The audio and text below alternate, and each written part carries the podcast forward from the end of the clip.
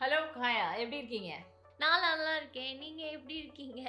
ஆ, வாங்க நம்ம எபிசோடுக்குள்ள போகுமா ஆ எபிசோடு கிட்ட போலாம் நம்ம. சரி. இன்னைக்கு வந்து என்னன்னா நான் வந்து இந்த நேஷனல் லீடர்ஸ்லாம் இருக்காங்கல்ல நமக்கு இவங்க எல்லாரையும் வந்து நான் ஹிஸ்ட்ரி புக்கில் தான் படிச்சிருக்கேன். அதுக்கப்புறம் வந்து இந்த மாதிரி டாக்குமெண்ட்ரிலாம் பார்த்துருக்கேன். இவங்கெல்லாம் அந்த காலத்தில் இப்படிலாம் இருந்திருக்காங்களா? இந்த மாதிரி விஷயம்லாம் நடந்திருக்கா? அப்படிலாம் எனக்கு தோணும். ஸோ வந்து நீங்கள் இந்த மாதிரி ஏதாவது ஒன்று அதாவது டாண்டி மார்ச்சோ இல்லை வந்து அகேன்ஸ்ட் ஏதோ ஒரு ரூலுக்கு வந்து போராட்டமோ இல்லை வந்து கட்சிக்காரங்களாம் சேர்ந்து கூட்டி ஏதாவது மீட்டிங் போடுறதோ வந்தவங்கள வந்து பிரெயின் வாஷ் பண்ணுறதோ இந்த மாதிரி ஏதாவது ஒரு ஆக்டிவிட்டி நீங்கள் வந்து எக்ஸ்பீரியன்ஸ் பண்ணியிருக்கீங்களா இல்லை பார்த்துருக்கீங்களா? இல்லை கேள்விப்பட்டிருக்கீங்களா? நீங்கள் சின்ன வயசில் இருக்கும்போது இல்லை உங்கள் லைஃப் டைமில் பர்சனலாக சொல்லும்போது எனக்கு பாலிடிக்ஸ் பிடிக்காத ஒரு விஷயம். யாருக்குமே பிடிக்காதுங்க. ஆனா அவங்க தாங்க நம்மள வா ஆள்றாங்க.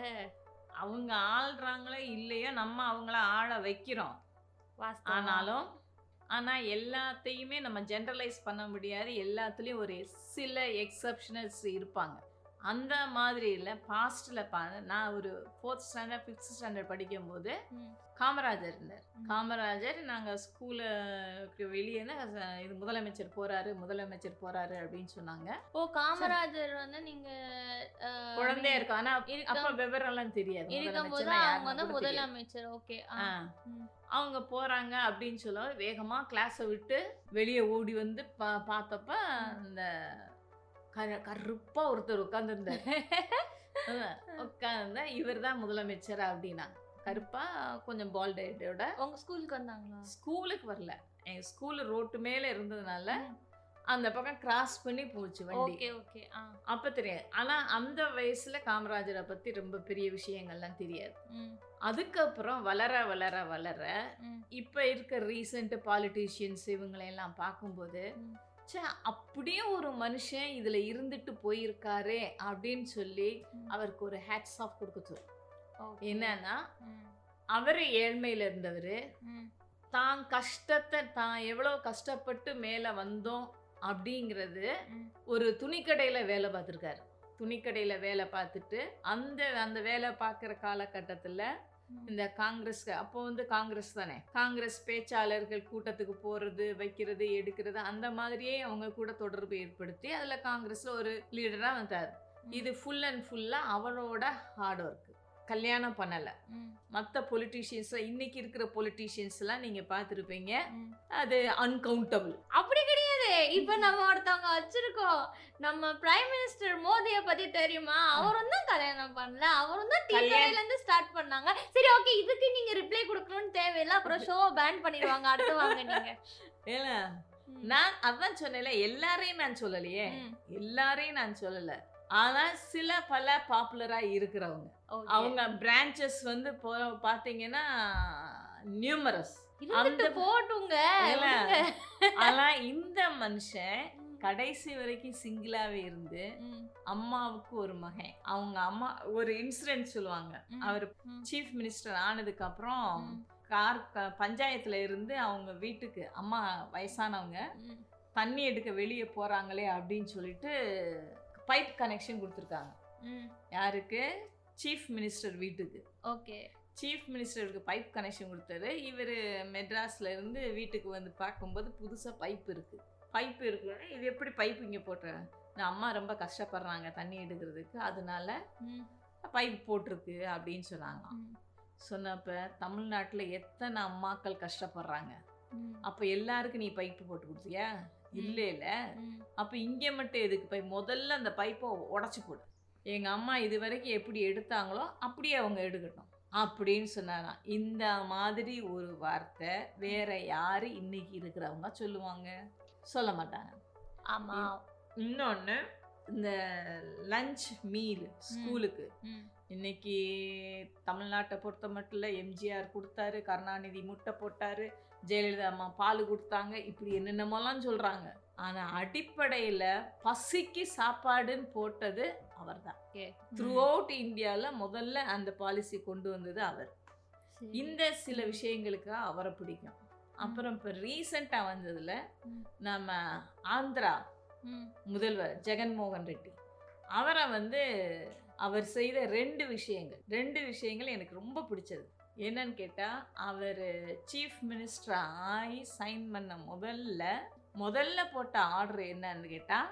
ஒரு லட்சம் பேருக்கு வேலை வாய்ப்பு அது வந்து யாரும் எதிர்பார்க்காது ஏன்னா மற்ற மாநிலங்களில் ம். குறிப்பா குறிப்பா நம்ம மாநிலங்கள்ல ஒரு வேலை வாங்கி தரணும்னா. எத்தனை பேரை பார்க்கணும் எத்தனை பேருக்கு என்னென்ன கொடுக்கணும் வைக்கணுங்கிறதெல்லாம் வே. எல்லாரும் தெரிஞ்ச விஷயம் ஆனா இவர் வந்த உடனே ஒரு லட்சம். அப்ப அந்த அளவுக்கு வேலை வாய்ப்புகள் அங்க இருக்கு. இருக்கு அதுக்கு முன்னாடி இருந்தவங்க கொடுக்கல. இவர் கொடுத்தார். ரெண்டாவது வந்து இன்னைக்கு நாட்டுல கவர்மெண்ட் ஹாஸ்பிட்டல்ல ஒர்க் பண்ற ninety nine percent of ninety nine point nine percent of doctors வந்து என்ன செய்றாங்க பர்சனலாக கிளினிக் வச்சுருக்காங்க. ஆமா of course. பர்சனல் கிளினிக் வச்சுருக்காங்க. அது இல்லாமல். விசிட்டிங் ஆமா. அவர்ஸ்ல வேற வேற இதுக்கு போயிட்டு வர்றாங்க. ஆமா போட்ட காசு எடுக்க வேணாமா? என்னமா நீங்க? எடுங்க எடுக்காம போங்க. அதை நீங்க என்ன சொல்லி வர்றீங்க? சர்வீஸ் பண்ணணும்னு சொல்லி தான் வர்றீங்க. ஆமா சர்வீஸ். பண்றேன்னு சொல்லி தான் ஒரு கோடி ஃபீஸ் மட்டும் கட்டலாம் கட்டுறாங்களா?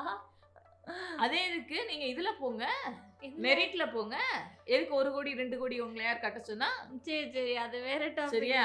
அப்படி போயிடும் ஆனா இவர் என்ன பண்ணாரு? வந்த ரெண்டாவது எனக்கு பிடிச்ச விஷயம் கவர்மெண்ட் டாக்டர்ஸ் பர்சனல் கிளினிக்ஸ் வைக்க கூடாது அப்படின்னு சொன்ன அடுத்த ஆர்டர் ஆக்சுவலா இது வந்து பர்சனல் கிளினிக்ஸ் வந்து அவங்க ஆக்சுவலா வைக்க கூடாது ரூல்ஸ் ஆல்ரெடி இருக்கு. ஆனா வந்து ஆன் கிரவுண்ட் யாருமே அதை ப- அதாவது என்ன சொல்றது என்ஃபோர்ஸ் பண்றது கிடையாது. இப்ப வச்சிருக்காங்கன்னா அது வந்து அவங்க தெரியாம வச்சிருக்காங்க. ஆனா ஆன் கிரவுண்ட் வந்து யாருமே இந்த அத்தாரிட்டிஸ் யாரும் கண்டுக்க கண்டுக்க மாட்டாங்க. அது அப்படி சொல்லுங்க. தெரியாம யாரும் வச்சுக்கிறது இல்ல. அதெல்லாம் தெரியும். எல்லாரும். யார் யாருக்கு எவ்வளவு படி அளக்கணுமோ அதை படி அளந்துட்டு வச்சிருக்காங்க. அவ்வளவுதான். ஆ அதான். சரி ஓகே இவங்க ரெண்டு பேரும் உங்களுக்கு பிடிச்சிருக்கு. ரெண்டு பேரும். இந்திரா காந்தி வந்து நீங்க உங்க டயத்துல நீங்க கேள்விப்பட்டிருக்கீங்களா? இந்திரா? காந்தி எல்லாம் கேள்விப்பட்டிருக்கேன். நான் பிஏ படிக்கும் போது தானே அவங்க இறந்தாங்க. அப்படியா? இந்த நேஷனல் எமர்ஜென்சி எல்லாம் வந்துச்சு அப்பெல்லாம் எமர்ஜென்சி வரும்போது நான் சின்ன பிள்ளை. அப்ப உங்களுக்கு தெரியாதா. தெரியாது? சரி ஓகே. ஓகே அப்ப இந்த கார்கில் வார் எல்லாம் உங்களுக்கு தெரியும். அதெல்லாம் தெரியும். அதெல்லாம் தெரியும். ஓகே சரி ஃபைன் அப்ப வந்து உங்களுக்கு இவங்க ரெண்டு பேரையும் ரொம்ப பிடிச்சிருக்கு. பாஸ்ட்ல அவரு பிரசன்ட்ல இவர். சரி நம்ம ஸ்மிருதி இரானிய பத்தி என்ன சொல்றீங்க? எனக்கு அவங்கள பிடிக்கும். ஸ்மிதா ஓரளவுக்கு பிடிக்கும். அவங்களும் அதாவது அவங்க எந்த பேக்ரவுண்ட்ல இருந்து வந்தாங்க இப்போ எப்படி பாலிடிக்ஸ்ல ஒரு லேடியா நின்று சமாளிக்கிறாங்க வைக்கிறாங்க அப்படிங்கறது அதுவும் எனக்கு ஓரளவுக்கு பிடிக்கும். என்னம்மா நீங்க ஒரு லேடின்னு சொல்றீங்க? அப்ப நம்ம ஜெயலலிதா அம்மாவை எப்படி நம்ம விடலாம்? விடல. Actually for Jayalalithaa as a woman I am telling okay as a woman வந்து இத்தனை வருஷம் ஒரு போஸ்டிங்கில் இருந்திருக்காங்க ஸ்ட்ராங்கா அப்படின்றது ஒரு பெரிய விஷயம் ஓகேவா நம்ம பாலிடிக்ஸ்லாம் வேணாம். பட் அந்த பொசிஷன்ல வந்து ஒரு விமன் இருந்திருக்காங்க. சுத்தி வந்து டாமினேட்டட் பை ஒன்லி மென்னு அப்படின்ற ஒரு சுச்சுவேஷன்ல இருந்திருக்காங்க. ஸோ அதுக்காண்டி அதுக்காண்டி நம்ம பட்லாம் இல்லை. அதுக்காண்டி நம்ம அவங்களுக்கு ஒரு பெரிய ஹேட்ஸ் ஆஃப் கொடுத்துருக்கலாம். எல்லா பொலிட்டீஷியன்ஸ் யாரெல்லாம் நல்லது பண்ணணும்னு நினைக்கிறாங்களோ அவங்களுக்குலாம் ஹேட்ஸ் ஆஃப் கொடுத்துக்கலாம். அவங்கள பார்த்து மற்றவங்கலாம் வந்து மாறட்டும். நம்மளும் இனிமேல் வந்து யார் நல்லா நமக்கு பண்ணுறாங்க அப்படின்றத ஸ்டார்டிங்லேருந்து கடைசி வரைக்கும் அஞ்சு வருஷம்னா அஞ்சு வருஷமும் நமக்கு நல்லது பண்ணுறவங்களுக்கு ஓட் போடுவோம்.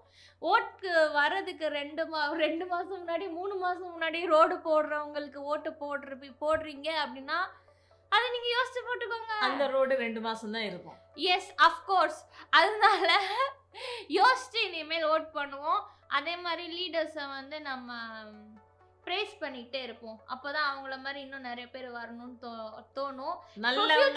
ஃபியூச்சர்ல நானே வரலாம். அப்ப நீங்க என்னை பத்தி பெருமையா சொல்லணும் இல்லையா? அது நீங்க நடந்துக்கிற விதத்தை பொறுத்து.